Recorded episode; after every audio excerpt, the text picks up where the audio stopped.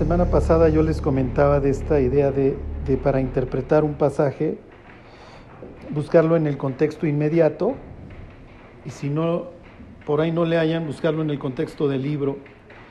Ajá. Y si no, pues ya en el contexto de toda la Biblia. Y hoy les voy a hablar acerca de, de algunos símbolos, ¿sí? Los antiguos, digo, al, al, igual que nosotros, se comunicaban mucho en, a través de varios medios. Uno de ellos eran los símbolos, ¿sí? ¿Por qué? Porque el símbolo te puede dar, este, obviamente ayuda a la memoria y entonces es fácil su, su transmisión, ¿sí? Y obviamente muchas veces los símbolos tenían que ver con cosas de, de la vida cotidiana. Entonces Dios puede ser comparado con, con un pastor, ¿sí? Así lo vería David. A los reyes, por ejemplo, se les comparaba con, con pastores, ¿sí? Eh, a Dios se le puede comparar con, con la luz, ¿sí? A Satanás con, con las tinieblas, ¿sí? Entonces, hoy les voy a hablar de un símbolo que se van a ir encontrando muchísimas veces en la Biblia y que tiene que ver mucho con, con el mundo. Lo, que, lo que muchas veces busca Dios, y ahorita les explico cómo se los pongo con un ejemplo, o no es que muchas veces lo busque, Dios está esperando que tengamos una cosmovisión bíblica, así que podamos ver la vida a través de sus, de sus ojos. Por ejemplo, en el libro de los Proverbios, Salomón le dice a su hijo, dame, hijo mío, tu corazón, y miren tus ojos por mis caminos. ¿sí? Pablo le dice a su auditorio ahí en Roma que no se, no se haga como el mundo, que no se conforme al mundo, sino que su entendimiento se ha transformado. Ajá. Les dice que su conocimiento necesita ser renovado, viene de re y novo, ¿sí? Tiene que volver a ser hecho nuevo. Entonces, bueno, hoy les voy a hablar de este símbolo. Les, les voy a explicar cómo ve Dios la vida que hoy llevamos, cómo la ven los antiguos y les va a hacer sentido hacia el futuro. ¿Ok? La otra vez me tocó ir a la escuela de, de mis hijos y la primera imagen que les puse era un atardecer en el mar y pues obviamente todos los chamacos como los míos piensan en el mar y es irse a disolver a una alberca, ¿no? Y entonces yo les preguntaba que pues, que qué esperaban en el cielo, ¿no? Y entonces obviamente este y obviamente pues la idea es este pues, que haya una playa, ¿no? Entonces pues imagínense las playas que habría en el cielo. Entonces, miren, ahorita van a ver, este, miren, vayan a Apocalipsis 21. Este, Apocalipsis tiene 22 capítulos. Ya se va a acabar la Biblia. ¿Ok? Y les pongo este ejemplo para que ustedes vean cómo los símbolos se van el mismo símbolo se va empleando a lo largo de toda la escritura. ¿Sí? Entonces dice Juan, dice, vi un cielo nuevo y una tierra nueva, porque el primer cielo y la primera tierra pasaron y el mar ya no existía más. Entonces, cuando yo le pregunto a los niños si pues, creen que va a haber buenas playas en el cielo, pues obviamente todos contestan que sí. Y entonces luego la idea es decepcionarlos y decirles que no, ¿ok? Que no, no hay mar. Y, y es bastante extraño este, pues esta coma y el mar ya no existía más, ¿no? O sea, como que Juan, la verdad, ¿qué me importa? ¿Qué me importa si en el cielo hay mar o no hay mar? O sea, honestamente me tiene bastante, bastante sin cuidado. ¿Ok? Entonces, ¿qué es lo que está sucediendo? ¿Por qué a Juan se le hace importante transmitirnos que ya no hay mar? Eh, no, no, Charlie, no. Bueno, Charlie acaba de destruir todo el estudio. Se sale. ¿Ok? Para ponerse al cartel.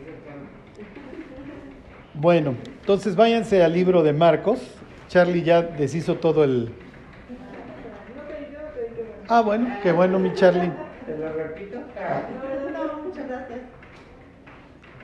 Bueno, el capítulo 4 ahí del Evangelio de Marcos, el contexto es que Jesús está predicando. ¿Ok? Y obviamente este, la gente se, está, se, se agolpa para escucharlo, ¿sí? Y entonces este, viene ahí su, su historia esta famosa de la parábola del sembrador, que diríamos más bien la parábola de los terrenos, porque todos reciben la palabra, pero solo hay una clase de terreno que responde. Bueno, y finalmente, ¿qué es lo que está sucediendo? Luego les, les platico qué implica esto de que Jesús fue enviado para, para predicar. Es una cita ahí del, de Isaías 61. Pero bueno, llega la noche y se los leo desde el 4.35 y se los empiezo a platicar. ¿Ok? Dice, aquel día cuando llegó la noche les dijo, pasemos al otro lado. El 80% del ministerio de Jesús se lleva en el norte, ¿ok?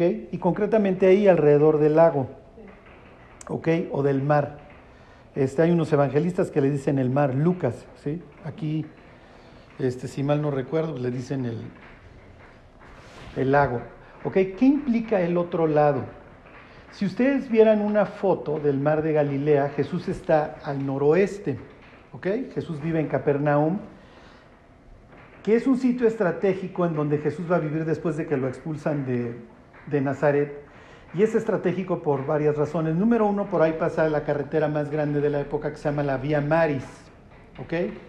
¿Qué implica eso? Que Jesús puede influir en el mundo gentil. ¿Ok? No es lo que hubieran estado esperando los judíos. De hecho, para, eso es lo que presenta uno de los temas de Lucas, la explosión eh, del Evangelio a los gentiles. ¿Ok? La inclusión de los gentiles. Pero bueno, ahí está la vía Maris y es la zona fronteriza entre dos sectores. Uno lo gobierna Herodes Antipas y el otro lo gobierna Felipe, su hermano. Entonces, cuando Antipas se pone muy violento, puede, con que se haga tantito al este, se libera, ¿ok? De la potestad, de la potestad, por así decirlo, de Antipas. ¿Ok? Y esto le da la oportunidad entonces de convivir no solamente con su pueblo, sino también que gentiles escuchen. Piensen en el centurión, ¿ok? Allá en el norte. Pero cuando les dice pasemos al otro lado, Jesús les está hablando de cruzar al este, ¿ok? Y el este es una zona total y perfectamente eh, griega, ¿ok? Los judíos la habían pasado muy mal, ¿ok? Bajo, bajo la bota griega. Y lo, que está, y lo que prevalece ahí es una cultura griega. Piensen que ahí en Capernaum habrá botes, ¿ok? Y en la noche irían los rabinos a ver que estuvieran ahí, porque del otro lado del mar está la Decápolis, ¿ok? Que quiere decir polis y deca, 10 ciudades. Es el mundo griego. Y si tú cruzas al mundo griego, te encuentras con un sitio que se opone a Dios. Eh, ahí vas a encontrar eh, figuras, ahí vas a encontrar imágenes que nuestro Dios nos prohíbe. Ahí vas a encontrar eh, los desnudos. Todas estas imágenes de, dioses y de diosas desnudas, y para nosotros no. Para ellos la medida de todas las cosas es el ser humano. La mano. Que, que pinta, que esculpe, la arquitectura, la razón, ¿ok? Para nosotros la fuente de la sabiduría no radica en la razón, radica en la revelación de Dios. Entonces es un choque de trenes en todos los sentidos. Y obviamente la, invasión griega o la bota griega y mucho más las historias que narran los libros de Macabeos y, y, la masacre que llevó a cabo Antíoco dejó una huella muy, muy fuerte en todos estos pueblos en el norte, ¿ok? En el norte de Israel. Entonces el otro lado es a donde no vamos. Esto es como si yo tengo unos discípulos y en la noche les digo vamos a Garibaldi, ¿ok? O vamos a la zona roja de la ciudad, ellos dirían, no, nosotros no vamos a la zona roja. Al contrario, en las noches tú sales del lugar y ves que nuestros coches estén estacionados, porque si no están estacionados quiere decir que ya nos fuimos a la zona roja y nosotros no vamos, entre comillas, ahí. ¿Ok? Esa zona es repugnante, nosotros no vamos. Entonces imagínense cuando los discípulos, que tienen poquito para estos momentos caminando con Jesús, se escuchan las palabras de, pues vamos al otro lado. Y sucede que este lago, eh, o el mar de Galilea, está debajo del nivel del mar, es un sitio precioso. Este, el pico más alto allá, el Monte Hermón, está cerca de ahí y esto genera un cambio de vientos que puede provocar tormentas en cualquier instante. No todos los discípulos son pescadores, pero algunos de ellos sí. ¿ok? Jacobo, su hermano Juan, Pedro, este, su hermano Andrés, etc. Entonces, en la mente de ellos que hay de navegar en la noche, ¿sí me explicó? ¿Lo hacen? Sí, sí lo hacen, navegan en las noches, pero lo hacen en la orilla, ¿ok? O sea, cuando Jesús en otra ocasión le dice, vamos mar adentro, pero le dice, oye, estuvimos toda la noche, además pescamos en la orilla, Jesús, no, no, no pescamos mar adentro. en la mente de estos pescadores eh, hay muchos, está el tío, el primo, quien ustedes quieran, este, el amigo, que ya murió ahogado. ¿Ok? Y además, en la mente de ellos, el mar tiene ciertas implicaciones. ¿Ok? Años más tarde, Juan no lo sabe, pero Dios le va a decir años más tarde que ya no va a haber mar en el cielo. Que en este cielo nuevo y tierra nueva ya no hay mar. ¿Ok? Y lo más es que Juan hiciera así. ¿Ok? Qué bueno porque varios sustos me llevé con Jesús. Ok. Entonces, se los pongo en el contexto que cuando Jesús les dice pasemos al otro lado, esto no lo hacen. Ellos no van ahí. Ok, dice el 36, y despidiendo a la multitud, le tomaron como estaba. Le está implicando que, a ver, como está en, otro barco y pásate a este. Ok. En la barca y había también con él otras barcas. Pero se levantó una gran tempestad de viento y echaba las olas en la barca de tal manera que ya se anegaba. ¿Ok? Les pregunto, ¿qué creen que están pensando los discípulos cuando Jesús les dice que vayan al otro lado y cuando van camino al otro lado hay una tormenta? Nos vamos a morir. Exactamente, ¿por qué? ¿Por qué nos vamos a morir? Nos vamos a ahogar. Sí. vamos a ir a un lugar donde nos pueden matar porque no pensamos igual que ellos. Y así les va a ir, ¿eh? Cuando lleguen del otro lado van a decir, bueno, si no nos morimos allá atrás, ahorita sí ya nos vamos a morir. O es Dios el que está levantando la tormenta, o es el diablo. ¿Sí me explicó? Pero alguno de los dos se está oponiendo a esto. ¿Ok? Como les platicaba la semana pasada en esta plática de Jesús y Nicodemo, en donde le cita Eclesiastés, Proverbios, Números, y se pasean por toda la Biblia, Ezequiel 36, etc., este pasaje, Marcos, va a tomar muchas cosas de otros pasajes. ¿Ok?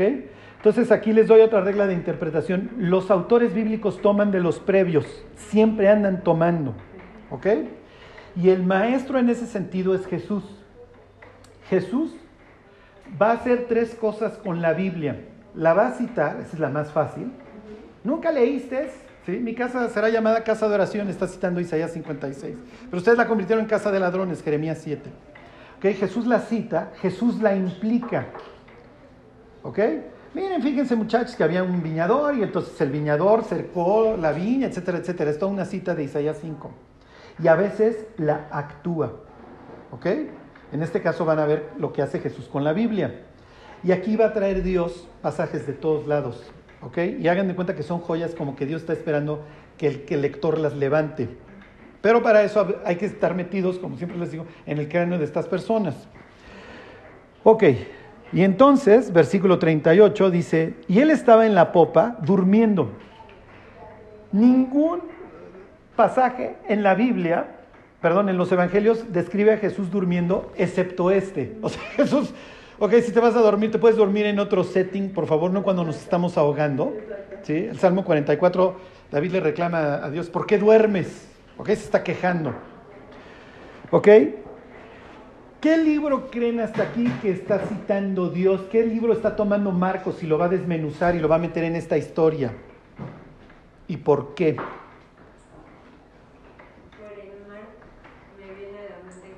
Exactamente. ¿Ok? Jonás, ¿sí? Quiere decir paloma. Entonces piensen en el mensajero.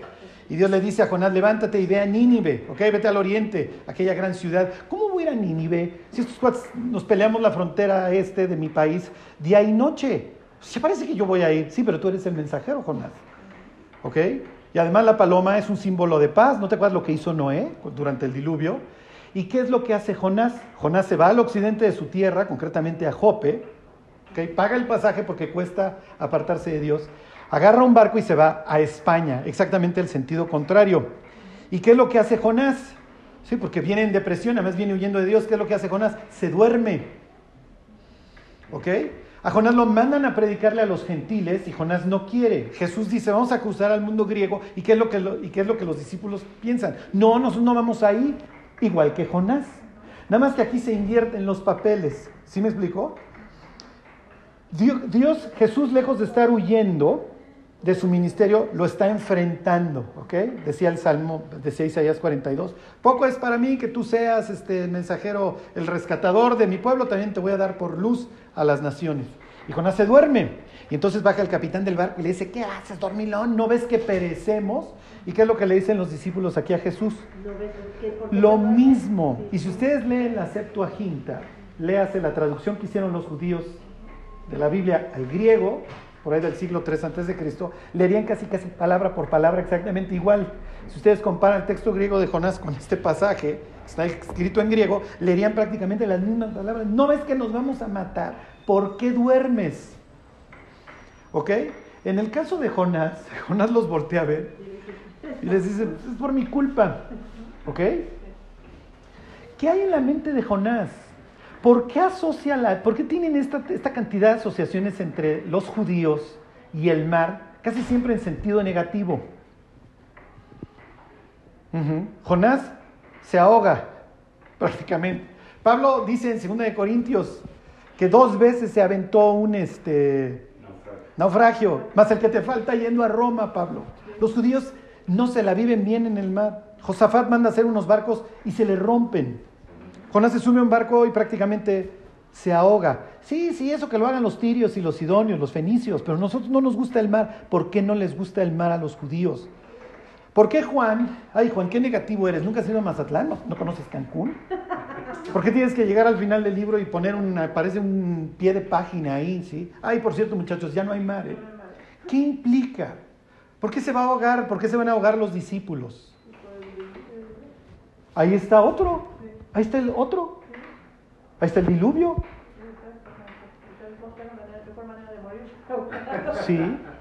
Ellos le tienen miedo a eso, obviamente. Y obviamente aquí lo tienen, porque además el pasaje ya Marcos nos indicó que es de noche. O sea, ni siquiera va a haber alguien que los vaya a poder ver de lejos. Por la simple y sencilla razón de que no hay nadie. En un viaje que hice ahí al mar de Galilea, me tocó un día que no había luna. Y entonces dije, este es así el día increíble para ver cómo es aquí. Es bastante rudimentario, ¿eh? No creen que hay este, el windsurf, la- la- las lanchas, no hay nada. Ahí te llevan unos árabes a, que des la vuelta. Y me acuerdo que en la noche dije, tengo que salir en la noche para ver qué vieron los discípulos esa noche. No ves nada, no te ves ni la mano. Entonces estos tipos están ahí en plena oscuridad. Lo único que ven es que las olas están entrando ya al barquito este y que se van a ahogar. Y entonces despiértate, como en el caso de Jonás. ¿Ok? Fíjense, le- les vuelvo a leer el 38. Y él estaba en la popa, durmiendo sobre un cabezal, y le despertaron y le dijeron, Maestro, ¿no tienes cuidado que perecemos? Levantándose reprendió al viento y dijo al mar, Calla, enmudece, y cesó el viento, y se hizo grande bonanza. ¿A ¿Alguien de ustedes le gusta el creacionismo? ¿No? ¿No les interesa? Ah, ¿Qué dicen? ¿Está bien pelearse con los darwinianos o no? ¿Qué implicaría Génesis 1? ¿Ok? Ahorita les doy, les doy una idea. Se los vuelvo a leer el 39. Se levanta, reprende al viento y le dice al mar. ¿Ok? En el griego también es segunda persona. Está hablando con alguien y le dice que se calle y que enmudezca.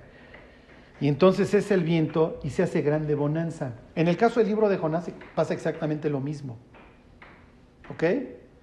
Le preguntan a Jonás, ¿quién eres? ¿Cuál es tu oficio? Y le dice, soy hebreo y temo al Señor que hizo los cielos y la tierra. Así que si ustedes me echan al mar, lo van a comprobar. Jonás no está esperando que lo rescate ningún, ningún pez. ¿eh? O sea, finalmente lo echan. Se quiere morir. ¿Sí? Y entonces lo echan y esto se convierte en una alberca. ¿Y qué hacen los marineros? Lo mismo que van a hacer estos, les va a dar miedo. ¿Quién es este? No? O sea, ¿quién era? Y entonces le ofrecen sacrificios a, a Jehová, dice, dice el libro de Jonás. Y temieron en gran manera. Imagínense cuando avientan a Jonás y esto se convierte en un jacuzzi, en una tina, y, entonces, y se calma. Ok, y se levantan, pero en esta ocasión se levanta Jesús y entonces le dice, cállate. ¿Ok? Y le dice, enmudece. La, la misma expresión está de cállate. Para estos momentos ya la empleó el, el Evangelio de Marcos dos veces. ¿En dónde creen? ¿En qué contexto creen? Cuando el demonio, ¿no? Cuando- Dos veces le dice a los demonios que se callen. Y usa el mismito verbo en esta ocasión contra el viento y contra el mar. Y luego la palabra enmudece. La palabra enmudece la va a usar Pablo en la, en la carta a los Corintios y en la carta a Timoteo. ¿Saben? ¿Saben qué palabra es la misma que va a usar en Corintios? Es este, en Primera de Corintios y ahí en Primera de Timoteo. ¿Saben cuál es? Bozal. Le dice Pablo a Timoteo, mira, digno es el obrero de su salario, porque está escrito en la ley, no pondrás bozal al buey que trilla, ¿no? Y lo mismo, la misma expresión usa en Corintios. Y la misma expresión de bozal emplea, ¿ok? En esta ocasión, cuando le dice al mar que se calle. ¿Qué está sucediendo? ¿Por qué no hay mar? ¿Por qué esta asociación del mar con algo totalmente caótico, incontrolable? Y además que tiene que ver un bozal con el mar. Mm, mm, usted no puede hablar, mi Charlie. ¿Ok? Pero no, no era eso, pero qué bueno, mi Charlie. Inciso A, porque ruge. Ok, díganme un ejemplo en la Biblia. Piensen, recorran toda la Biblia, en donde le preguntan a un individuo si él puede andar domando a cierto animal. Exactamente. A ver, váyanse a Job capítulo 41.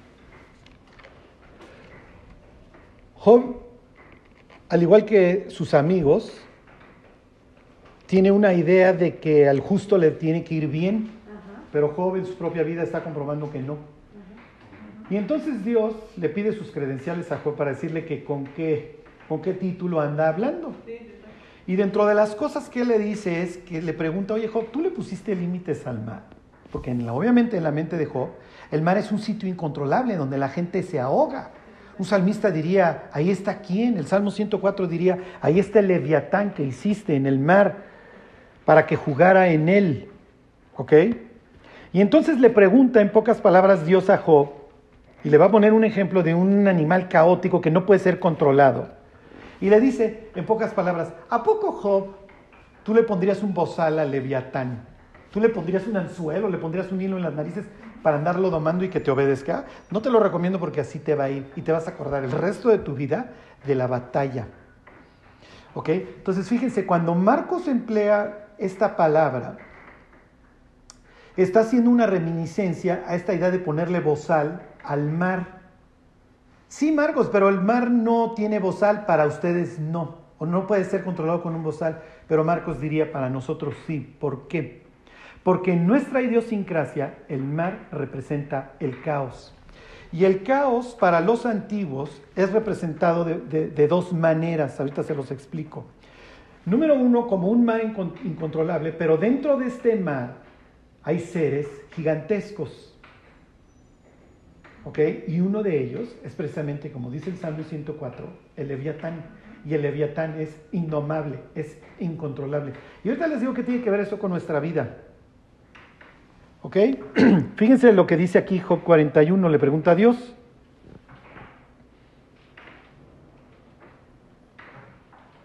Dice, ¿sacarás tú al leviatán con anzuelo o con cuerda que le, que le eches en su lengua? ¿Pondrás tu soga en sus narices y horadarás con garfio su quijada? Multiplicará el ruegos para contigo, te hablará lisonjas, hará pacto contigo para que lo tomes por siervo perpetuo. Entonces está la idea de que si tú le vas a poner anzuelo, si se entiende, a ver si tú lo puedes domar. Y entonces obviamente Job, ¿qué es lo que está pensando? No, nadie lo puede domar. Y más adelante es lo que dice Dios. ¿Ok? Se burla de las flechas, se burla de las lanzas, no lo puedes atravesar. ¿Ok? ¿Qué es lo que hay en la mente de ellos? Fíjense, váyanse al Salmo 89. Los discípulos, al igual que los marineros en el caso de Jonás, se van a preguntar, ¿quién es este que aún el mar y el viento le obedecen? ¿Ok? Y obviamente la idea es que uno diga, bueno, pues a ver quién es, pues quién es el único que puede controlar al mar. Fíjense, 89.8, ahí están. Dice, oh Jehová, Dios de los ejércitos, ¿quién como tú? Poderoso eres Jehová y tu fidelidad te rodea. Tú tienes dominio sobre la braveza del mar. Cuando se levantan sus ondas, tú las sosiegas. ¿Ok? Entonces si ustedes hubieran estado en el barco, oigan, ¿quién es este que le dice al mar que se, y a los vientos? Y entonces ustedes le hubieran dicho, a ver, no sean tontitos, se ve que ustedes no están memorizando sus salmos. Salmo 89.9 dice que Dios tiene dominio sobre la braveza del mar. Cuando se levantan sus olas, Él la sosiega. ¿Está bien? Fíjense cómo Jesús actuó, ¿ok? No lo citó, no lo implicó, pero lo actuó. Actúa el Salmo 89.9, ¿ok? Y luego que dice el versículo 10. Tú quebrantaste a Ra como a herido de muerte, con tu brazo poderoso esparciste a tus enemigos. ¿Ok? ¿Qué tiene que ver, a ver, David, qué tiene que ver el mar con un dragón? Y él diría, para nosotros y para los antiguos es lo mismo. ¿Ok? ¿Cómo empieza la historia en la Biblia? ¿Ok? En el principio creó Dios los cielos y la tierra. ¿Hasta ahí alguna pregunta, diría Dios? Ni una.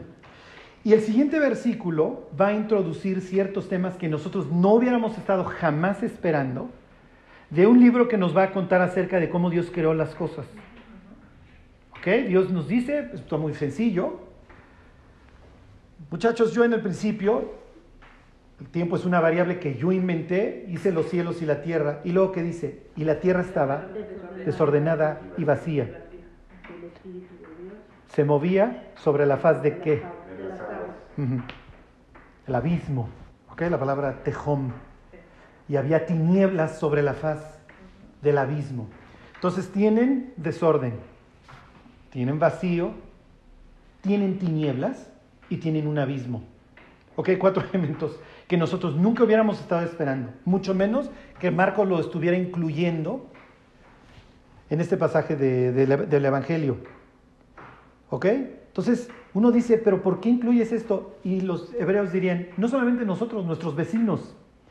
Fíjense que a al este, los babilonios tienen a un dios que se llama Marduk. ¿Ok? Y sucede que Marduk es hijo de una diosa que se llama Ea. Y había dos aguas primordiales, ¿ok? Apsu y Tiamnat, ¿ok? Apsu es el dios del agua salada y Tiamnat es del agua dulce o viceversa. Apsu es este, agua dulce y Tiamnat agua salada. Y sucede que hacen unos dioses ahí más pequeños, pero que generan muchos problemas y Apsu se harta y dice, yo no los tolero. Y entonces Ea dice, oye, no, pero no, no puedes andar destruyendo a los dioses menores. Y entonces Ea va y mata a Apsu.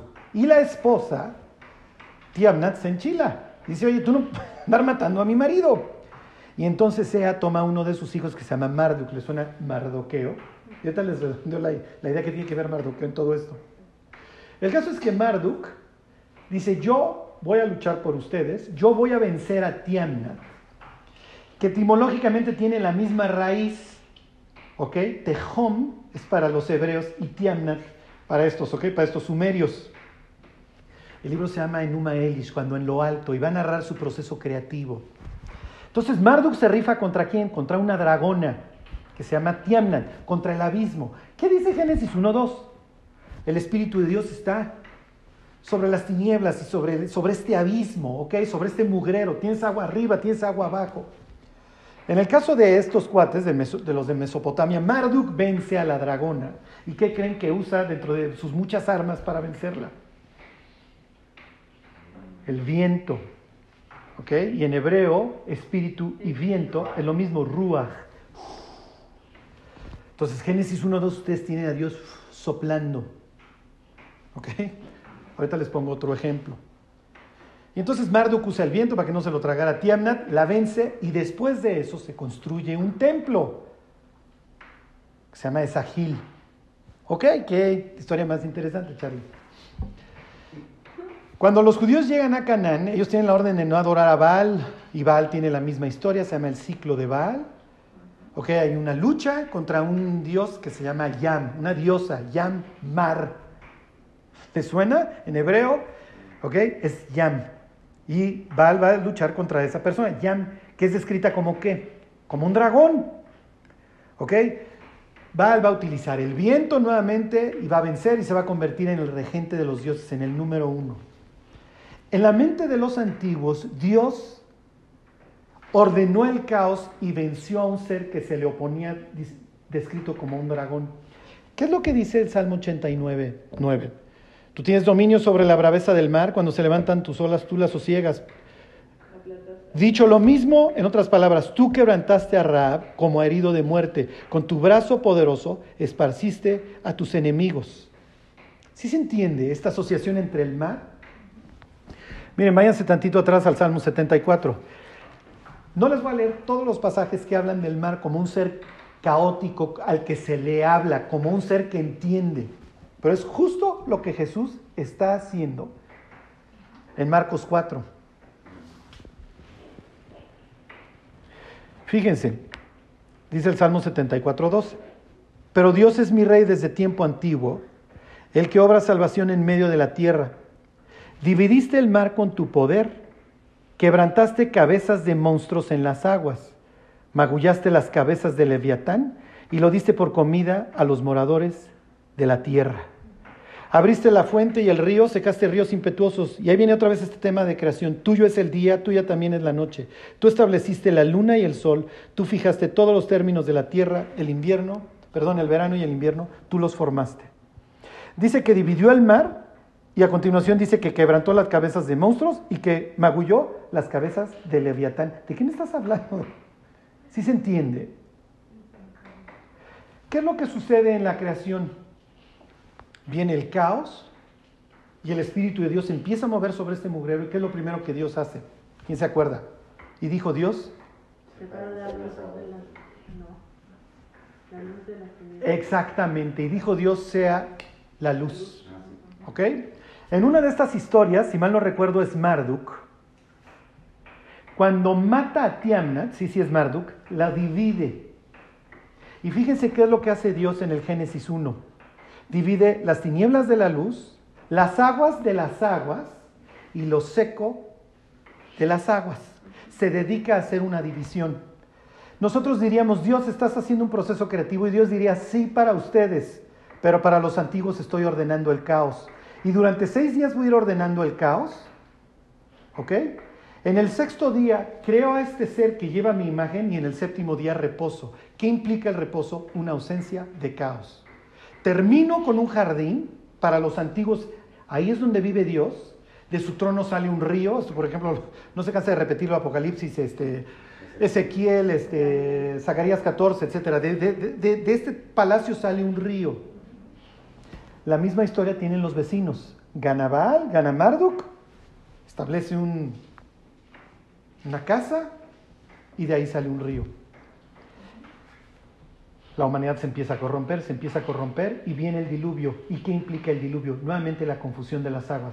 Se abren las ventanas del cielo, se abren los abismos y, una vez más tienen un revoltijo.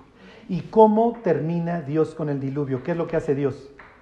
Sopla un recio viento. Y años más tarde, los judíos, fíjense cuando lean todas estas historias del Génesis, descienden, siempre es descienden, descienden, descienden a Egipto Van a quedar presos y van a estar muriendo en dónde? ¿Dónde van a morir los hijos de los judíos?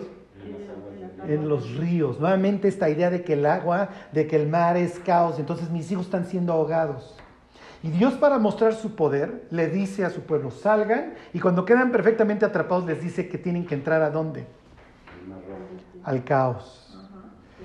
Y Éxodo 15 se va a referir al mar como el abismo. El abismo va a cubrir a los egipcios que no pudieron cruzar por una simple y sencilla razón. Ahorita les digo cuál es.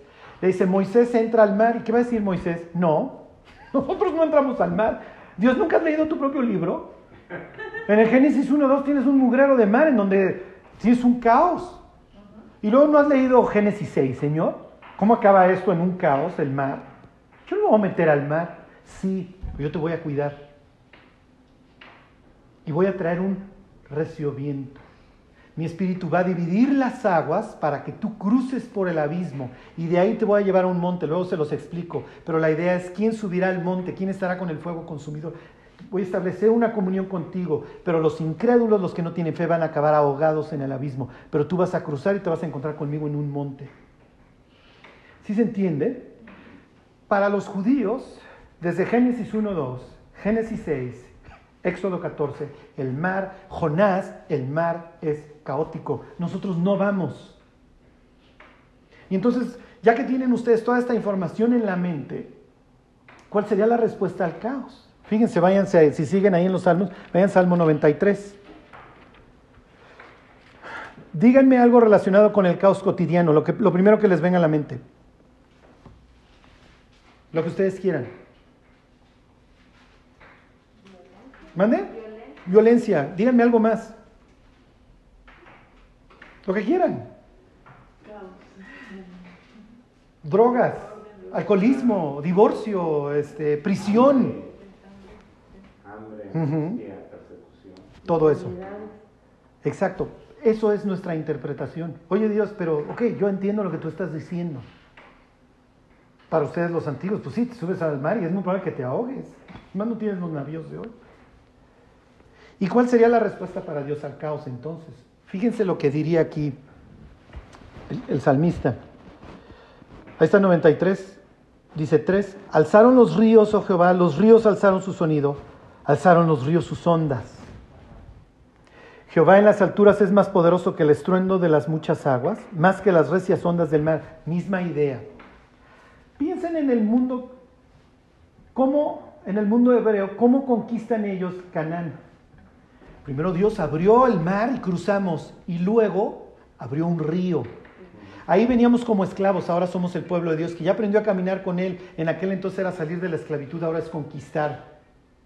Para los cananitas del otro lado que están esperando la conquista y la guerra con los hebreos, el hecho de que el río Jordán esté crecido es que Baal está de nuestro lado. ¿Y qué es lo que hace Dios con el Jordán?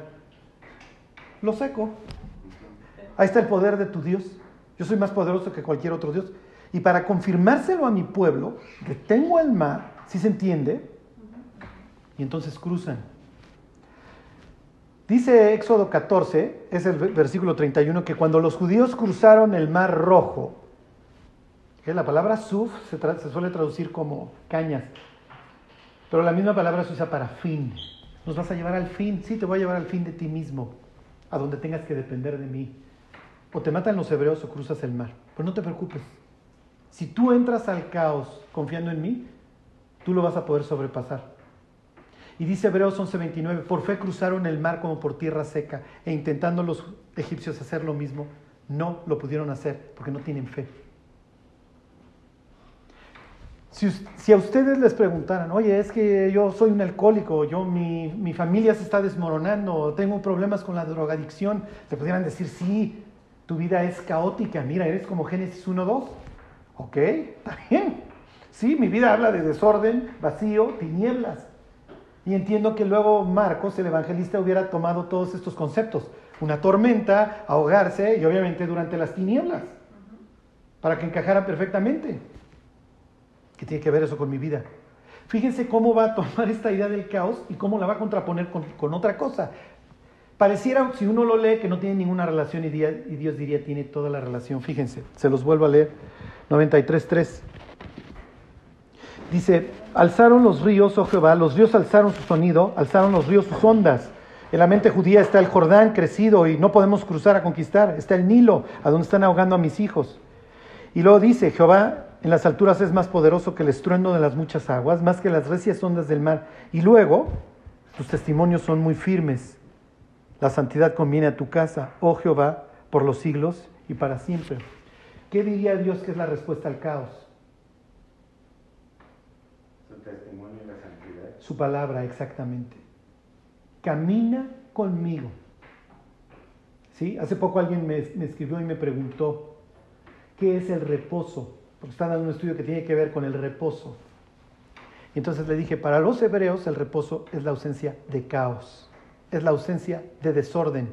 Dios termina, ya no hay caos, ve que todo es bueno y entonces puede reposar. No quiere decir que fue y se sentó en una hamaca, pero lo único que hay que hacer es mantener el orden. ¿Ok? ¿Hizo un buen trabajo Adán? ¿Ok? Adán se le da un huerto para que lo trabaje y lo guarde. Esos dos verbos siempre van a ir, cuando vayan juntos, se va a referir a misión sacerdotal en el libro de números. Adán no es un agricultor. Adán es un sacerdote encargado de mantener el orden y fracasa. ¿Ok? Bueno, Regrésense, regrésense a la historia en Marcos. Ahora ya tienen todo el bagaje que tienen estos en su mente. ¿Por qué fuimos? No tendríamos que ir, el Leviatán, el dragón se está oponiendo a nosotros, estamos perdidos, nos vamos a ahogar, nosotros no teníamos que ir al otro lado. ¿Para qué fuimos al otro lado, Jesús? ¿No ves que nos vamos a ahogar? Además de todas las ocasiones en que duermes en los evangelios, la única es cuando nos estamos ahogando. Porque además cuando nos lleva el tren, pues es lo que pensamos, ¿no? Que Dios ya se olvidó de nosotros. Y entonces Jesús se levanta y reprende al mar.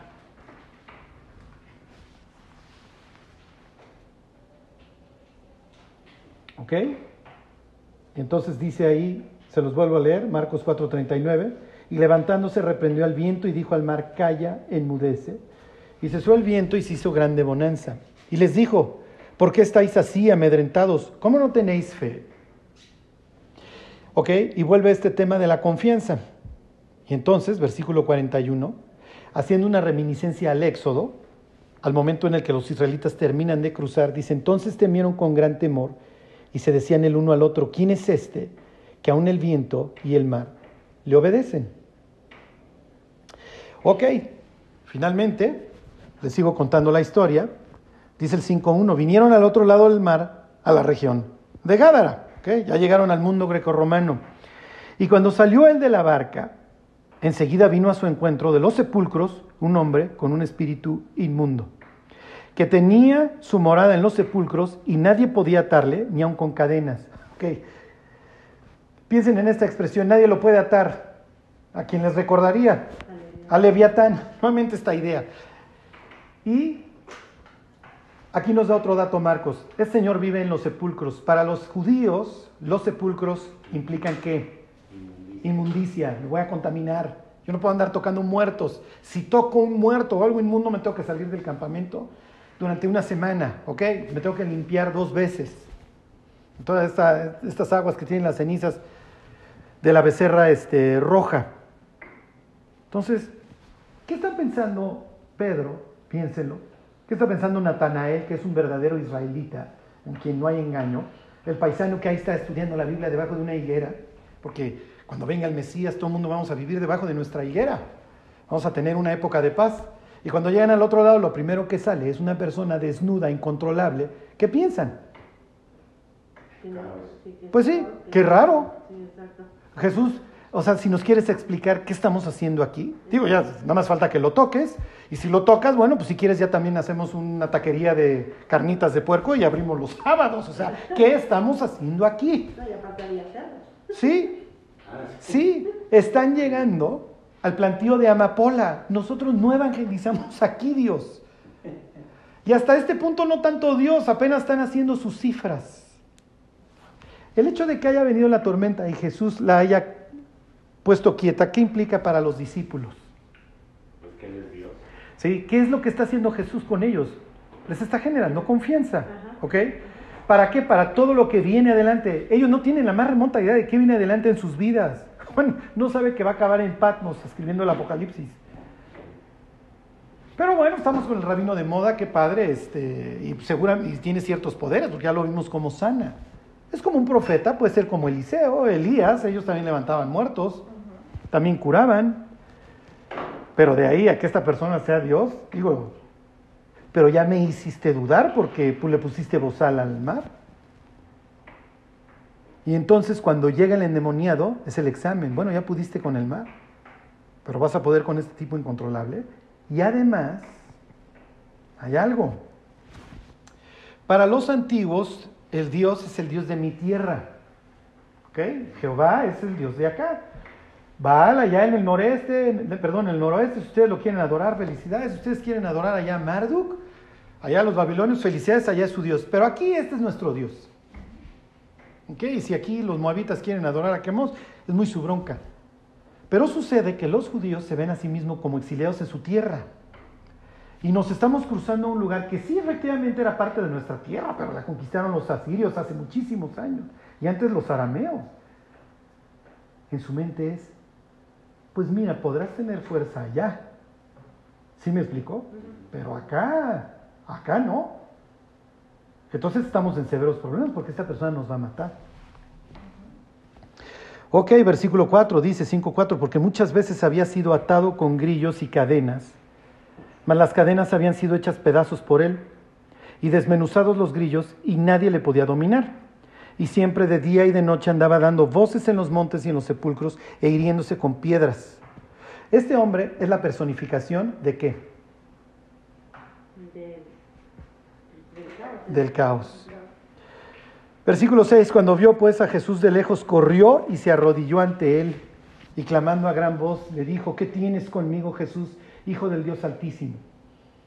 Esta es una expresión de que tú y yo no tenemos absolutamente nada que ver. Nada.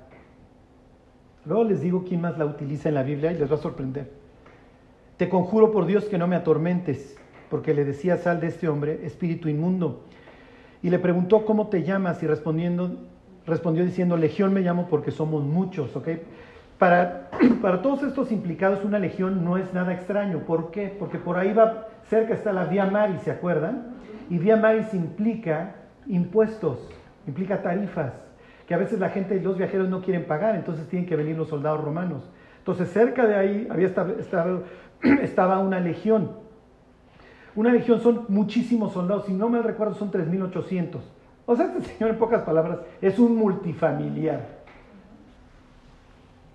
Entonces cuando Jesús le dice cómo te llamas legión, obviamente Jesús ya sabe cómo se llama el otro y sabe con quién está hablando. Pero quiere que se enteren sus discípulos. No, pues legión.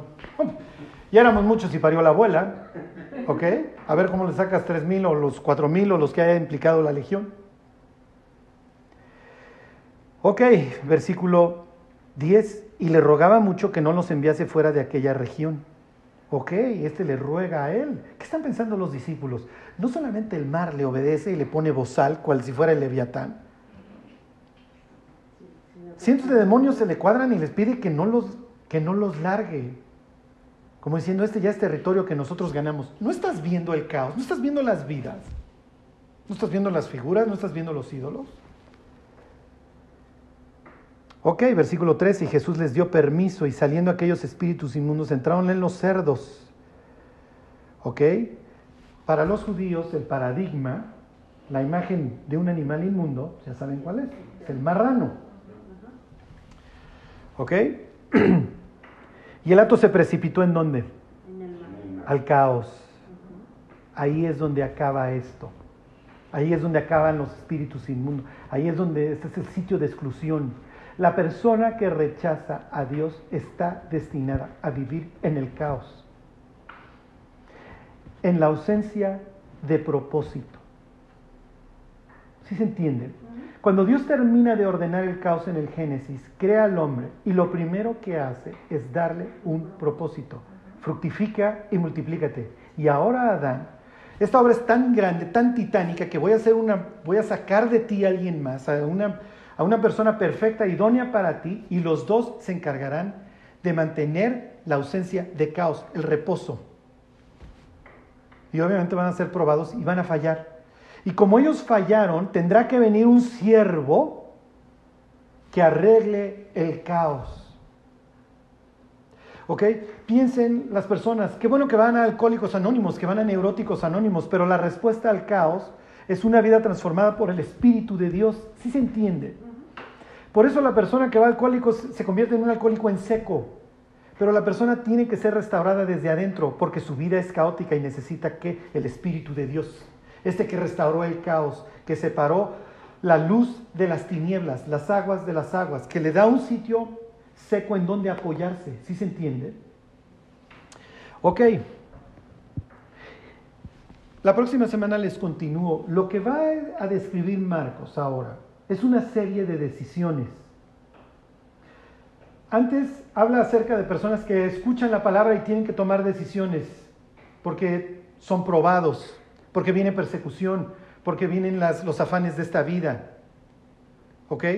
Su familia tiene que decidir si Jesús es un loco o si verdaderamente es el Mesías. Los discípulos tienen que decidir entre la desesperación y la fe. Los gadarenos tienen que decidir entre el orden que trae Dios o seguir viviendo en el caos. Y ya saben cuál es la respuesta. ¿Quién? Exactamente. Entonces, toda esta historia, y se los sigo contando más adelante, habla de puras decisiones.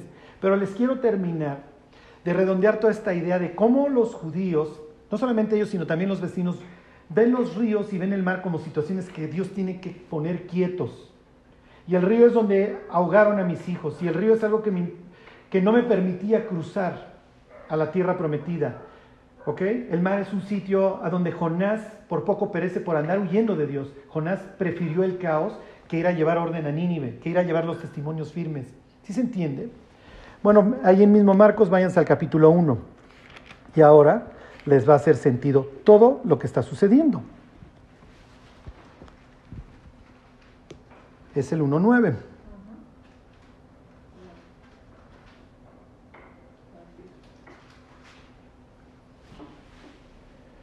Ok, aconteció en aquellos días que vino a Nazaret, que Jesús vino de Nazaret a Galilea y fue bautizado por Juan en el Jordán.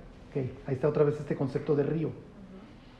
Ok, está en el río porque está haciendo sus lavados, está haciendo sus baños. Ok, su pueblo tiene que ser liberado, tiene que purificarse porque ahí viene el Mesías.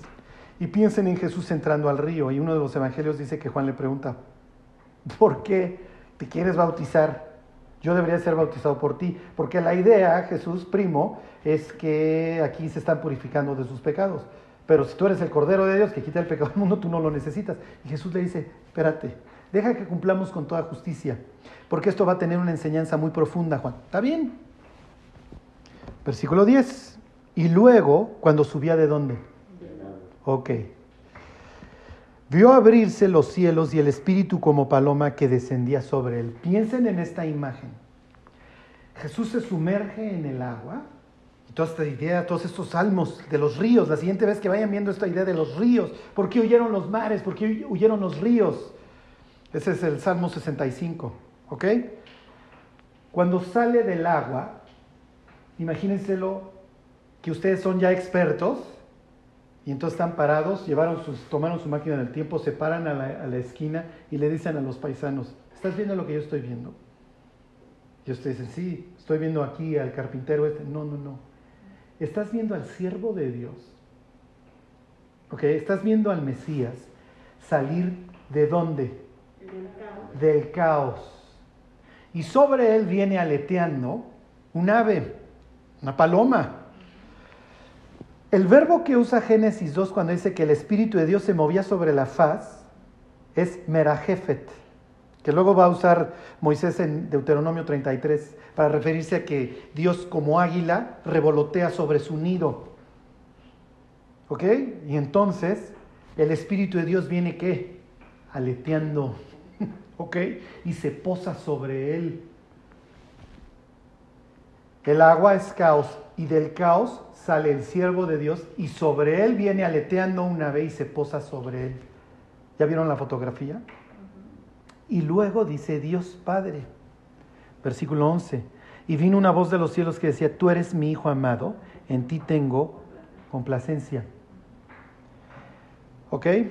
Y decía Salmo 42, este, Isaías 42, ahorita lo leemos y ya con eso terminamos. Ahorita les digo eso. Pero piensen que se posa sobre él el Espíritu de Dios y dice, este es mi Hijo amado, en él tengo contentamiento. Los judíos dividían su Biblia en tres, la ley, los profetas y los escritos. Y Jesús dice que los tres dan testimonio de él.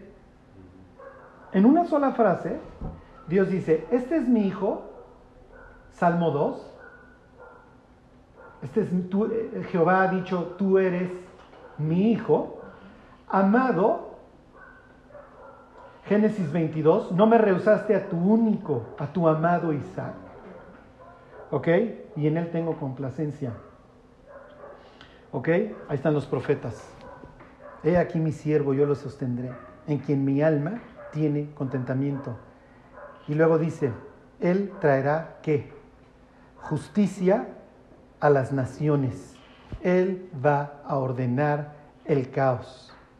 ¿Y cómo describe, y tú no puedes decir, Charlie, Dios a las naciones? Dice Charlie, no hubiera sabido. Salmo 65, 7 dice que las naciones como olas se levantan. Y Dios le dice a Daniel, mira, tu pueblo va a ser dominado por cuatro imperios. ¿Y de dónde salen esos cuatro imperios? Del mar. Del caos del mar. ¿Y son representados como qué? Como bestias, como dragones. ¿Cómo representa la Biblia a la bestia en Apocalipsis? ¿De dónde sale la bestia en el Apocalipsis? Es natural. Juan diría, pues ¿de dónde lo esperaban? ¿De un elevador? Sale del caos.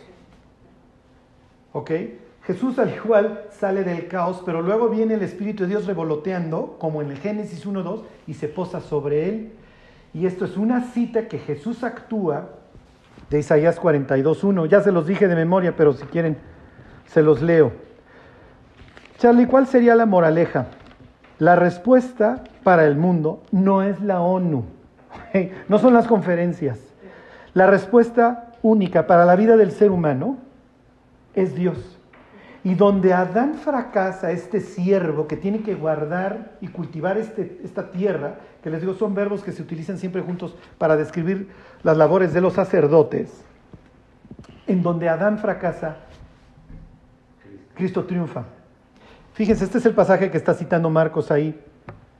Dice 42.1, He aquí mi siervo, yo le sostendré, mi escogido, en quien mi alma tiene contentamiento, es lo que dice ahí Marcos 1.9. He puesto sobre él mi espíritu, él traerá justicia a las naciones. Versículo 2, no gritará ni alzará su voz ni la hará oír en las calles. No quebrará la caña cascada, ahí está la caña rompiendo, lejos de romperla, la endereza. Ni el pábilo que humea, no va a llegar, qué mal estás, pues ya te acabo de apagar. ¿Sí se entiende? Por medio de la verdad traerá justicia. No se cansará ni desmayará hasta que establezca en la tierra justicia y la costa, ¿dónde estaba el Gadareno? Esperará en su ley. Así dice Jehová, creador de los cielos, y el que los despliega, el que extiende la tierra y sus productos, el que da aliento al pueblo que mora sobre ella, y espíritu a los que por ella andan. ¿Sí se entiende? Bueno, Es Isaías 42. 42.1 en adelante. Fíjense, ya para terminar, cómo Jesús actúa. Actúa la Biblia. Me meto al agua, que es un símbolo para mí caótico, y salgo y el Espíritu de Dios revoloteando desciende sobre mí. Le digo a los discípulos, vamos al otro lado, porque del otro lado me está esperando un tipo ansioso que cuando me vea va a venir corriendo en su último centímetro de voluntad que le queda, va a venir y se me va a postrar porque las costas, los- las naciones me están esperando y las tenemos que alcanzar. Y así como Jonás fracasa, y así como Adán fracasa, yo vengo a restaurar todo lo que ellos no lograron. Adán fracasa, Jonás fracasa en ser el profeta de las naciones, pero yo no. Y así como Jonás pasa tres días en el abismo, porque es lo que dice Jonás en Jonás 2, descendí a lo profundo. Al abismo, pero todavía yo veré tu santo templo, Dios. Yo también voy a descender al abismo y voy a pasar ahí tres días. Y en lo que fracasa Jonás, en lo que es el fracaso de la humanidad, yo no. Y yo soy el que puede traer justicia a las naciones. Yo soy el que, las yo el que puede enderezar lo torcido. Yo soy el que va a acabar con el caos. Entonces, si algún día alguien les pregunta por qué no hay mar en el cielo, no es que a Dios no le guste la playa. ¿Habrá mar? ¿Quién sabe? Pues digo, uno lee Apocalipsis, ahí están las rivieras de los riotes, si ustedes quieren. Y Dios diría, miren, el punto no es si no hay mar o no, eso es irrelevante. En el cielo no hay caos. No van a tener que usar cartera, no van a tener que usar llaves, no van a tener que usar identificación. En el mar lo único que hay es orden. Tendrán gozo perpetuo. ¿Por qué? Porque alguien murió en su lugar. Y finalmente la cruz se convierte en una especie de defensa de carro. Piensen que íbamos todos metidos en el camión y Cristo va amarrado en esta defensa y se estrella, pero todos sobrevivimos porque todo el caos cae sobre él. Y la próxima semana les termino de contar toda esta historia porque en la mente de los discípulos todavía hay cosas que el Mesías tiene que vencer. Bueno, y si me permiten, pues termino con, con una oración. Dios, te queremos dar las gracias por todas estas promesas de que en el cielo, Dios, ya nada, nada nos preocupará. Mientras, Dios, te queremos pedir que tú en nuestra vida, Dios, vayas ordenando todo lo que hoy, Dios, es caótico. No solamente para que podamos disfrutar de tu presencia, Dios, sino para que otras personas, todas ellas que tú quieres alcanzar, Dios, puedan ver, Dios, que tú has restaurado nuestra vida. Gracias, Dios, por todo lo que tú nos has dado y Dios por haberle dado un propósito a nuestra vida. Te pedimos, Dios, que tú nos puedas usar, Señor, y que muchas otras personas puedan encontrar la paz y el orden que solamente tu palabra puede traer. Gracias por todo, Dios, te lo pedimos en el nombre de Jesús. Amén.